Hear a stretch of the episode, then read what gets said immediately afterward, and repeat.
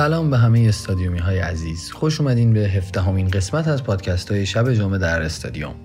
من علیرضا و همراه آرش تو این اپیزود می‌خوایم نگاهی بندازیم به دنیای فوتبال و مهمترین داستاناش تو هفته گذشته.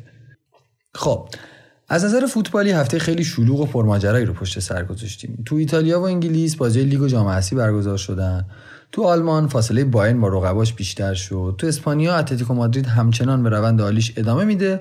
و تو لیگ مملکت خودمون هم استقلال و هم پرسپولیس بازیاشون رو باختن.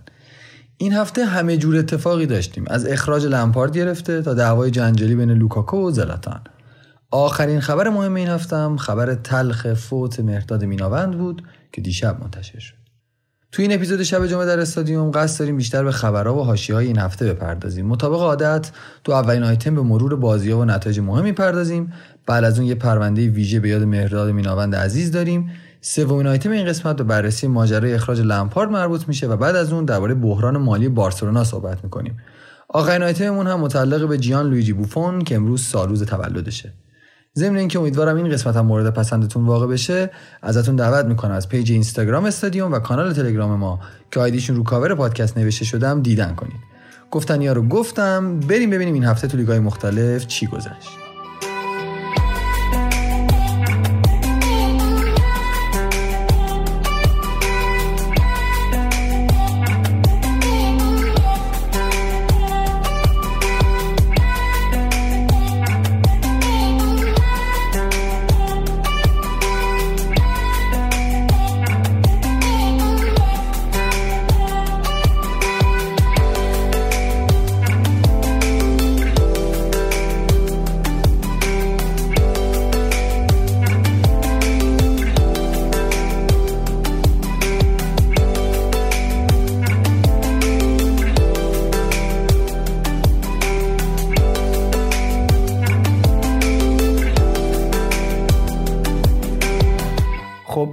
هفته تا دلتون بخواد بازی های مهم داشتیم بازی های مهمی که بعضیاشون با نتیجه عجیب و غیر منتظره تموم شدن مثلا تو لیگ مملکت خودمون استقلال به سایپا باخت تا بهترین فرصت برای فاصله گرفتن تو صدر جدول رو از دست داده باشه پرسپولیس هم اولین باخت این فصلش رو جلوی آلومینیوم اراک تجربه کرد تا رکورد شکست ناپذیریش بیشتر از این ادامه پیدا نکنه. تو بوندسلیگای آلمان همه اتفاقا جوری افتادن که در نهایت بایرن مونیخ سود کنه. اولین بازی حساس و مهم این هفته بین مونشن‌گلادباخ و دورتموند برگزار شد. بازی پرگلی که 4 به نفع گلادباخ تموم شد تا زنبورا به خاطر این باخت تا رتبه هفتم جدول سقوط کنند. لورکوزن به وولفسبورگ باخت و لایپزیگ یکی دیگه از مدعیای این فصل هم جلوی ماینس 17 جدولی بازی داشت و بهش باخت. تو این شرایط که همه تیمای مدعی امتیاز از دست داده بودن بایرن شالکه رو چارتایی کرد تا فاصله تو صدر جدول به هفت امتیاز برسه. اما تو ایتالیا میلانیا یه هفته بعد رو پشت سر گذاشتن. اونا تو سری آ سه هیچ به آتالانتا باختن تا صدر نشینیشون به خطر بیفته. بعدش هم تو کوپا ایتالیا با اینتر بازی داشتن که اون بازی هم دو یک به نفع اینتر تموم شد تا میلانیا دستشون از جام حذفی کوتاه بمونه. برعکس میلانیا که یه هفته بد داشتن این هفته برای یووه و طرفداراشی هفته عالی بود. اول که بولونیا رو تو سری آ دو هیچ بردن بعدش هم تو کوپا ایتالیا اسپال رو چارتایی کردن و رفتن نیمه نهایی. با توجه به باخت میلان به آتالانتا اینتر یه فرصت عالی برای رسیدن به صدر داشت. اما قدر این فرصت رو ندونست. بازی اینتر و اودینزه بدون گل تموم شد تا اختلاف امتیاز بین میلان و اینتر به دو امتیاز برسه. و از یه جوریه که هر کدوم از این دو تیم دست از با خطا کنه ممکن آخر فصل پشیمون بشه. بریم سراغ لالیگا. اونجا که دیگه اتلتیکو بارش رو بسته و قهرمانیش از همین الان قطعیه. شاگردای سیمونه جمعه ایبا رو دو یک بردن تا به روند خوبشون تو لالیگا ادامه داده باشن. تو این بازی سوارز ناجی روخی بلانکوس بود و با دو گلش یه تنه تیمش رو برنده کرد. الان که سوارز برای اتلتیکو اینقدر خوب بازی می‌کنه بارسایی بیشتر از قبل حسرت از دست دادنش رو می‌خورن. رئال و بارسا بازیاشون رو بردن و وضعیت جدول چندان تغییری نکرد. الان اتلتیکو با یه بازی کمتر نسبت به رئال هفت امتیاز ازش جلوتره و به نظر نمی‌رسه این اختلاف کمتر از این بشه. از طرف دیگه اختلاف امتیاز بین رئال و بارسا فقط سه امتیازه و این یعنی این دوتا غول این فصل سر دوم شدن همچنان با همدیگه رقابت می‌کنن. و اما انگلیس تو فوتبال انگلیس این هفته هم بازی های FA Cup برگزار شد هم بازی های لیگ مهمترین و جذابترین بازی این هفته انگلیس هم بازی منچستر یونایتد و لیورپول بود. این دوتا تیم هفته قبلا با هم بازی کرده بودند که بدون گل تموم شده بود. برخلاف اون بازی که سرد و بیروح بود، این بازی به شدت جذاب بود و توش دو بار comeback دیدیم. آخرش هم به لطف گل برونو فرناندز یونایتد رقیب سنتیش رو سه دو برد و حذف کرد. تو بقیه بازی های FA Cup منسیتی سه یک چلتنهام رو برد چلسی تو آخرین بازی لمپارد لوتون تاون رو شکست داد و تاتنهام هم وایکامپ رو چارتایی کرد. این هفته آرسنال هم دو بار با ساوثهمپتون بازی داشت. اول تو جام حذفی و بعدش هم توی لیگ. تو بازی اول ساوثهمپتون برد و به دور بعد صعود کرد. اما تو بازی دوم آرسنالیا انتقام باختشون رو گرفتن. تو بقیه بازی ها منسیتی 5 تا به وست بروم زد و رفت صدر جدول استون ویلا توی بازی غیرمنتظره سه دو به برنلی باخت و چلسی هم تو اولین بازی با مربیگری توخل جلوی وولفز مساوی کرد. دیشب هم توی بازی عجیب و غریب منچستر دو یک به شفیلد باخت تا راه صدر نشینی رو برای همشهریش هموارتر کرده باشه.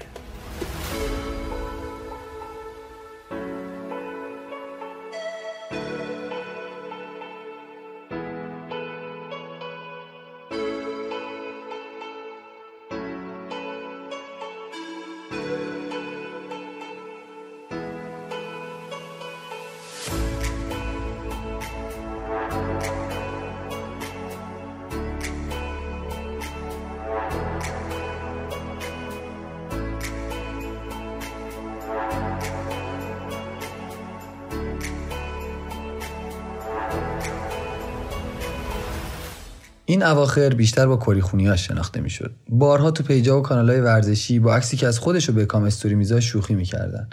بعضی وقتا هوادارهای تیمای رقیب حسابی از حرفاش و کریخونیاش دلخور می‌شدن یا جوابش رو هم می‌دادن. اما از وقتی که خبر اومد به کرونا مبتلا شده اون کلکلا و دلخوریا به فراموشی سپرده شدن. مرداد میناون 9 آذر به دنیا آمد. البته 9 آذر 1354 مثل 9 آذر امسال یه تاریخ روند لاکچری نبود. اما برای فوتبال ایران و پرسپولیس تاریخ مهمی به حساب میاد. میناوند از همون اول طرفدار پرسپولیس بود و حتی قبل از اینکه وارد فوتبال حرفه‌ای بشه یه قرمز دو آتیشه به حساب میومد. فوتبالش رو از پاس تهران شروع کرد و اونقدر خوش شانس بود که بلافاصله بعدش تو سال 74 به پرسپولیس ترانسفر بشه. این شانسی نیست که نصیب هر فوتبالیستی بشه اما میناوند جز فوتبالیستای خوش اقبال دوران خودش بود. تو سه فصل برای پرسپولیس 89 بازی کرد و 13 گل هم برای این تیم زد. از همونجا به تیم ملی هم دعوت شد و یکی از بهترین بازیکنهای اون دوره ایران به حساب می اومد. های خوب میناوند تو پرسپولیس و تیم ملی باعث شد به چشم تیم‌های خارجی بیاد. اشتون گراتس اتریش میناوند رو خرید تا بخشی از دوران اوج این هافک اونجا سپری بشه. چند از بهترین خاطرات دوران فوتبال حرفه‌ای مهرداد تو همین دوران رقم خورد. شاید مهمترینش هم همون بازی اشتون گراتس با منچستر یونایتد باشه که عکسای اون بازی رو حتما همتون دیدین. میناوند بعد از اشتون گراتس به شارلوهای بلژیک و اششباب رفت. اواخر دوران فوتبالش به ایران برگشت و دوباره یک سال پیراهن پرسپولیس محبوبش رو پوشید. بعد از اون هم به ترتیب برای سپاهان و راهن بازی کرد و تو سی سالگی از فوتبال خداحافظی کرد. یه نکته جالب درباره مرداد میناوند اینه که زندگیش محدود به فوتبال نبود. اون بعد از خدافزی از فوتبال خوانندگی و مجریگری رو هم امتحان کرد و یه مدت هم تو تیمای سپیدرود و خونه به خونه مربی بود. مرداد 9 آذر امسال تو سال روز تولد 45 سالگیش یکی از بهترین روزهای عمرش رو پشت سر گذاشت و ازدواج کرد. اما زندگی بهش فرصت این رو نداد که از این دوران خوش چندان لذت ببره. دیشب که خبر فوت مرداد میناوند به خاطر کرونا منتشر شد باورش برای خیلی سخت بود. این اتفاق اونقدر زود افتاد که نمیشه به این راحتی ها هضمش کرد. کرونا ظرف یک هفته باعث شد فوتبال یکی دیگه از های مهمش از دست بده. امروز نه بهمنه و میناوند دقیقا دو ماه بعد از ازدواجش به خاک سپرده شد. باورش واقعا سخته.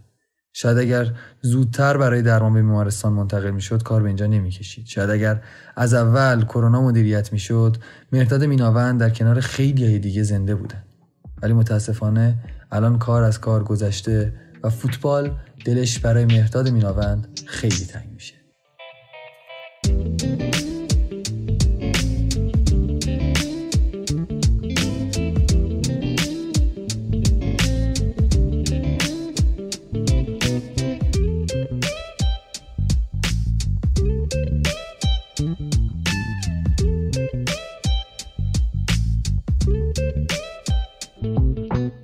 هفته قبل توی یکی از آیتما درباره شرایط بد لمپارد و زیدان تو تیماشون صحبت کردیم و از این گفتیم که ممکنه این مربی اخراج بشن.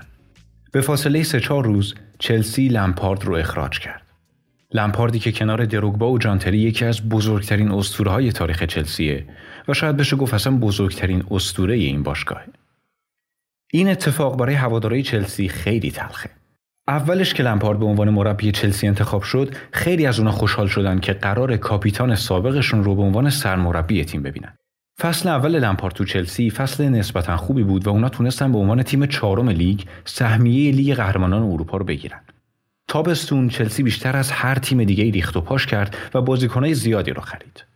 با اون همه خرید انتظار می‌رفت لمپارد این فصل دیگه با اقتدار از همون اول چلسی رو صدرنشین کنه. اما اوضاع اینجوری پیش نرفت. مخصوصا تو این چند هفته گذشته شرایط برای لمپارد بدتر و بدتر هم شد. تو پنج هفته گذشته چلسی فقط یکی از بازیاش در لیگ رو برده بود. تو بازی بازیکنها هماهنگی لازم دیده نمی‌شد و ظاهرا انگیزه کافی هم برای گل زدن وجود نداشت. همین چیزا باعث شد لمپارد تو کنفرانساش به صورت غیر مستقیم از بازیکناش انتقادم بکنه. شاید تیر خلاص به دوران مربیگری لمپارد تو چلسی شب بازی با لستر سیتی زده شد. چلسی اون بازی رو دو هیچ باخت. اونم در حالی که نه حمله جدی روی دروازه لستر ایجاد کرد نه برنامه درست و حسابی داشت نه به یه تیم قدرتمند اصلا شباهت داشت. بازی سرد و ناامید کننده اون شب چلسی نشون می‌داد که مشکل این تیم از ریش است. اما در کنار همه اینها یک نفرم هست که احتمالا نقش خیلی مهمی تو اخراج لمپارد از چلسی داره. مارینا گرانوفسکایا مدیر نقل و انتقالات چلسی و یکی از افراد قدرتمند این باشگاه کسیه که به احتمال زیاد یه نقش اساسی تو اخراج اسطوره انگلیسی از چلسی داشته. طبق گزارشی که اتلتیک منتشر کرده این اواخر لمپارد با خانم گرانوفسکایا درگیری زیادی داشته و آبشون با هم توی جوب نمی‌رفته. نتیجه این اختلاف نظرم این شده که گرانوفسکایا که یکی از افراد مهم باشگاه به حساب میاد زمینه اخراج لمپارد رو فراهم کرده. ماجرا به زمستون پارسال برمیگرده. پارسال لمپارد از مدیرای باشگاه چلسی به خاطر کمکاری تو بازار نقل و انتقالات ژانویه انتقاد کرد. از طرف دیگه از کپا هم به خاطر بازیگری ضعیف و اشتباهات زیادش راضی نبود و اصرار داشت که یه دروازه‌بان دیگه برای تیم بخرن. مدیرای باشگاه و در رأسشون خانم گرانوفسکایا که مدیر نقل و انتقالاته اصرار داشتن که لمپارد به کپا اعتماد کنه و بهش فرصت بده. به هر حال کپا گرونترین دروازه‌بان تاریخ و خریدش برای چلسی کلی هزینه داشته. اما در نهایت لمپارد زیر بار این حرف نرفت. آخرش هم تو تابستون مندی رو خرید تا اونو توی دروازه بذاره. دروازبانی که انصافا هم از کپا بهتره. اختلاف نظر بین لمپارد و گرانوفسکایا تو نقل و انتقالات تابستون امسال بیشتر هم شد. از یه طرف لمپارد می‌خواست رودیگر از چلسی بره و به جاش دکلان رایس و تارکوفسکی خریده بشن اما از اون طرف خانم گرانوفسکایا اینجا هم مخالف لمپارد بود. نتیجه های چند هفته اخیر و مصاحبه های لمپارد باعث شده بود تا سوپر فرانکی دیگه اون جایگاه سابق رو نداشته باشه. هیئت مدیره چلسی هم که می‌شناسید فتیش سرمربی عوض کردن دارن. نتیجه همه این اتفاقا در کنار هم این شد که سه روز پیش چلسی لمپارد رو رسما اخراج کرد. آبراموویچ بعد از این اتفاق شخصا هم بیانیه داد تا از لمپارد دلجویی کنه چیزی که تا الان اصلا سابقه نداشته با این حال به لمپارد اجازه ندادن روز آخر حتی وارد کمپ تمرینی بشه و با بازیکنها خدافزی کنه. فوتبال روی بیرحمش رو به لمپارد نشون داد و هافبک سابق تیم ملی انگلیس همین ابتدای مسیر مربیگریش یه شکست بد رو تجربه کرد. شاید چلسی برای لمپارد خیلی زود بود. در هر صورت الان توخل مربی چلسیه و زمان نشون میده که جانشین خوبی برای لمپارد هست یا نه.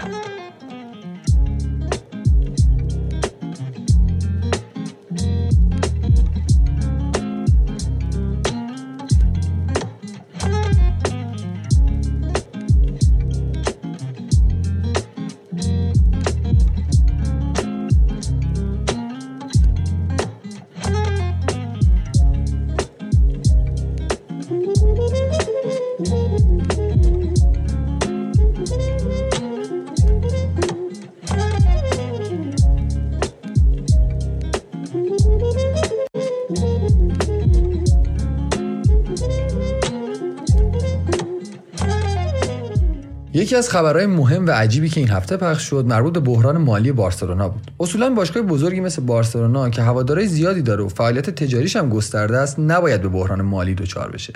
ولی خب این اتفاقی که افتاده. قبل از این هم خبرهایی درباره مشکلات مالی بارسا شنیده بودیم. مثل اینکه از بازیکنها خواسته بودن حقوقشون رو کاهش بدن تا فشار کمتری به باشگاه وارد بشه.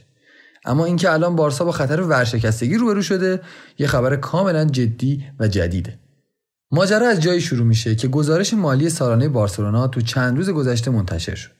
بر اساس این گزارش مشخص شده که حجم کل بدهی های باشگاه به یک میلیارد و 173 میلیون یورو می‌رسه. مبلغ وحشتناک و سنگینی که اگر تا 266 میلیون یورو از اون تا حدودا پایان تیر ماه پرداخت نشه باشگاه رسما اعلام ورشکستگی می‌کنه و به دسته پایینتر لیگ اسپانیا سقوط می‌کنه.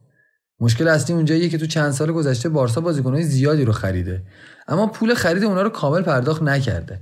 همین باعث شده تا با شاهکار مدیریت بارسا بدهی روی هم جمع بشن و پرداختشون برای باشگاه مشکل بشه. عامل مهمی که نباید ازش غافل شد تاثیر کرونا است. کرونا در کنار اینکه جون خیلی از مردم دنیا رو گرفت به باشگاه فوتبال هم ضرر زیادی وارد کرد. یکی از باشگاهایی که از کرونا به شدت ضربه خورد همین بارسلونا است ترکیب کرونا و مدیریت بارتومئو و بدهی‌های صاف نشده بارسلونا رو تو هچلی انداخته که به این سادگی درست بشو نیست. طبق لیستای گزارش مالی سالانه بارسلونا بارسا برای خرید بازیکناش به بقیه باشگاه بدهکاره. اونا برای خرید دیونگ باید 16 میلیون یورو به آژاکس بدن برای خرید مالکوم 10 میلیون یورو به بوردو بدهکارن و 8 میلیون هم باید به گرمیو بابت خرید آرتور میلو بدن. جالب اینه که بارسا برای خرید ویدال و کوتینیو همچنان به بایرن مونیخ و لیورپول بدهکاره. جمع همه این بدهکاری ها با همدیگه میشه 126 میلیون یورو برای خرید 19 بازیکن البته که این فقط یه بخش از هزینه های باشگاهه. بارسلونا تو سال گذشته درآمدش از بخش‌های مختلف کمتر شده. درآمد باشگاه بارسلونا تو فصل قبل برای حق پخش تلویزیونی 17 درصد کاهش داشته. درآمد اونا تو بخش بازاریابی 11 درصد و تو بخش جوایز کسب شده 29 درصد کم شده. افت ارزش بازیکن‌ها و ضرر 97 میلیون یورویی باشگاه به خاطر شیوع کرونا رو هم به همه اینا اضافه کنید. اما داستان به اینجا ختم نمیشه. بارسلونا باید حقوق امسال بازیکن‌ها رو هم بده. ضمن اینکه استادیوم نیوکمپ و تیم‌های بسکتبال و هندبال بارسلونا هم هزینه‌های خودشونو دارن. جمع همه این هزینه ها در کنار هم میشه یک میلیارد و 173 میلیون یورو. بهترین رکورد درآمد بارسلونا در یک سال 990 میلیون یورو بوده. یعنی حتی اگه اونا تو بهترین شرایط مالیشون هم بودن این حجم از بدهی براشون مشکل ساز می‌شد. فعلا راه حل اضطراری باشگاه برای حل این مشکل گرفتن وام 100 میلیون یوروییه البته که این وام ممکنه بخشی از مشکلات اونا رو حل کنه اما تو بلند مدت باعث بیشتر شدن بدهیاشون میشه شاید فروش مسی تو تابستون گذشته با این مبلغ زیاد می‌تونست بحران این روزای بارسلونا رو تا حد زیادی کمتر کنه. طبق اعلام های رسمی انتخابات ریاست این باشگاه قرار هفتم مارس برگزار بشه. یعنی تقریبا یک ماه دیگه. مدیر جدید بارسلونا هر کی که باشه با یه بحران بزرگ روبروه. بحرانی که اگر حل بشه می‌تونه مدیر جدید بارسلونا رو به یک قهرمان توی باشگاه تبدیل کنه. و اگر حل نشه وحشتناکترین کابوس ممکن رو برای هواداره آبی برمقام میاره.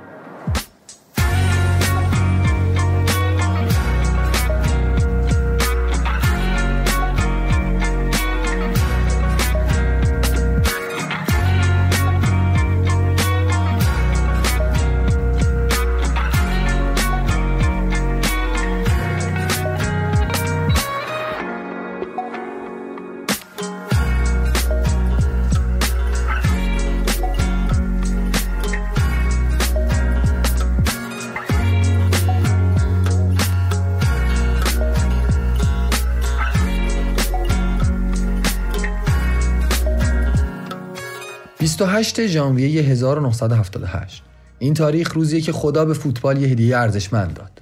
در خانواده‌ای که پدر وزن بردار بود و مادر پرتاب کننده دیسک پسری به دنیا آمد که چند سال بعد به یکی از اساطیر فوتبال تبدیل شد. جیان لویجی بوفون کسی که در کنار لو یاشین اسمش به عنوان بهترین دروازه‌بان تمام ادوار مطرحه و هنوز هم یکی از افتخارات دنیای فوتبال به حساب میاد. جیان لویجی تو خانواده ورزشی با اعتقادات مذهبی کاتولیک به دنیا آمد.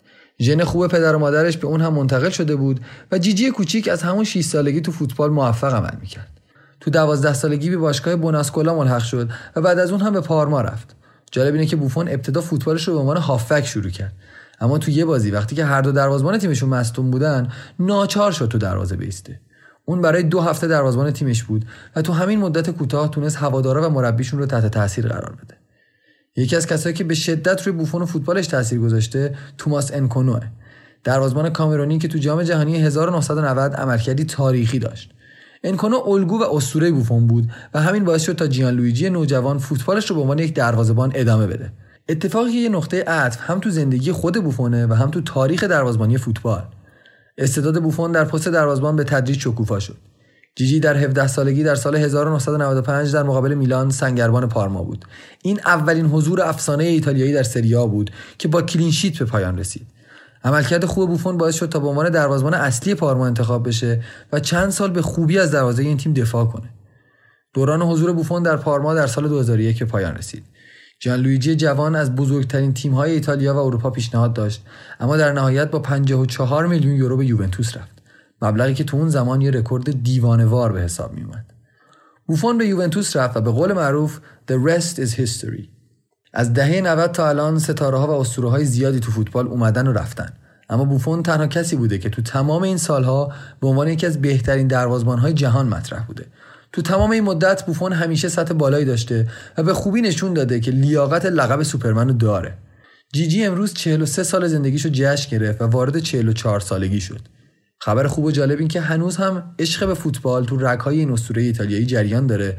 و اینطور که میگن قرار قراردادش رو یک سال دیگه هم تمدید کنه. ما نمی‌دونیم بوفون تا چه مدت دیگه به بازیش ادامه میده و قراردادش رو تمدید می‌کنه. اما می‌تونیم افتخار کنیم که تو دورانی بودیم که بوفون رو درک کردیم. و خوشحال باشیم که هنوزم سایش بالای سر فوتباله.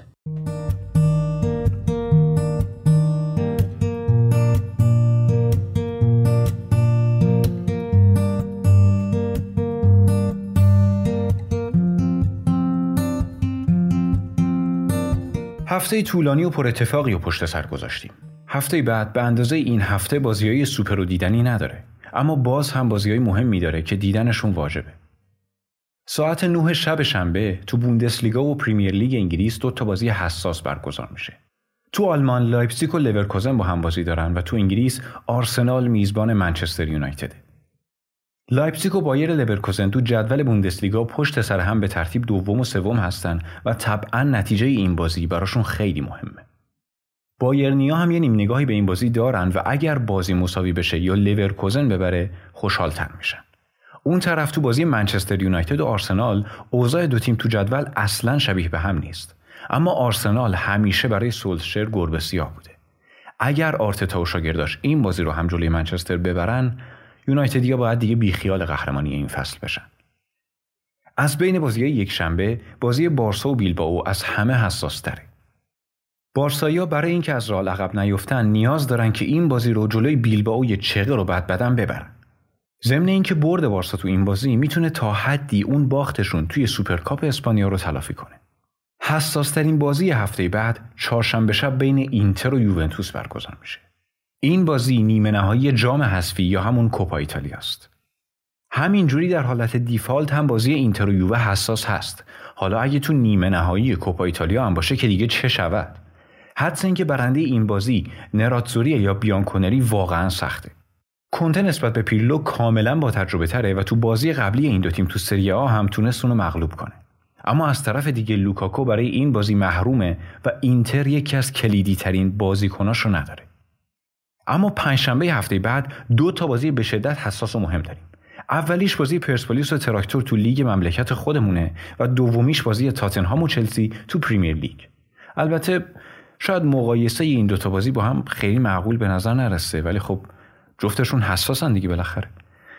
این فهرست بازی های مهم هفته آینده بود. قسمت هفدهم شب جمعه در استادیوم اینجا به پایان می‌رسه. سعی کردیم برای این هفته های جالبی براتون آماده کنیم و امیدوارم که از این قسمت راضی باشین.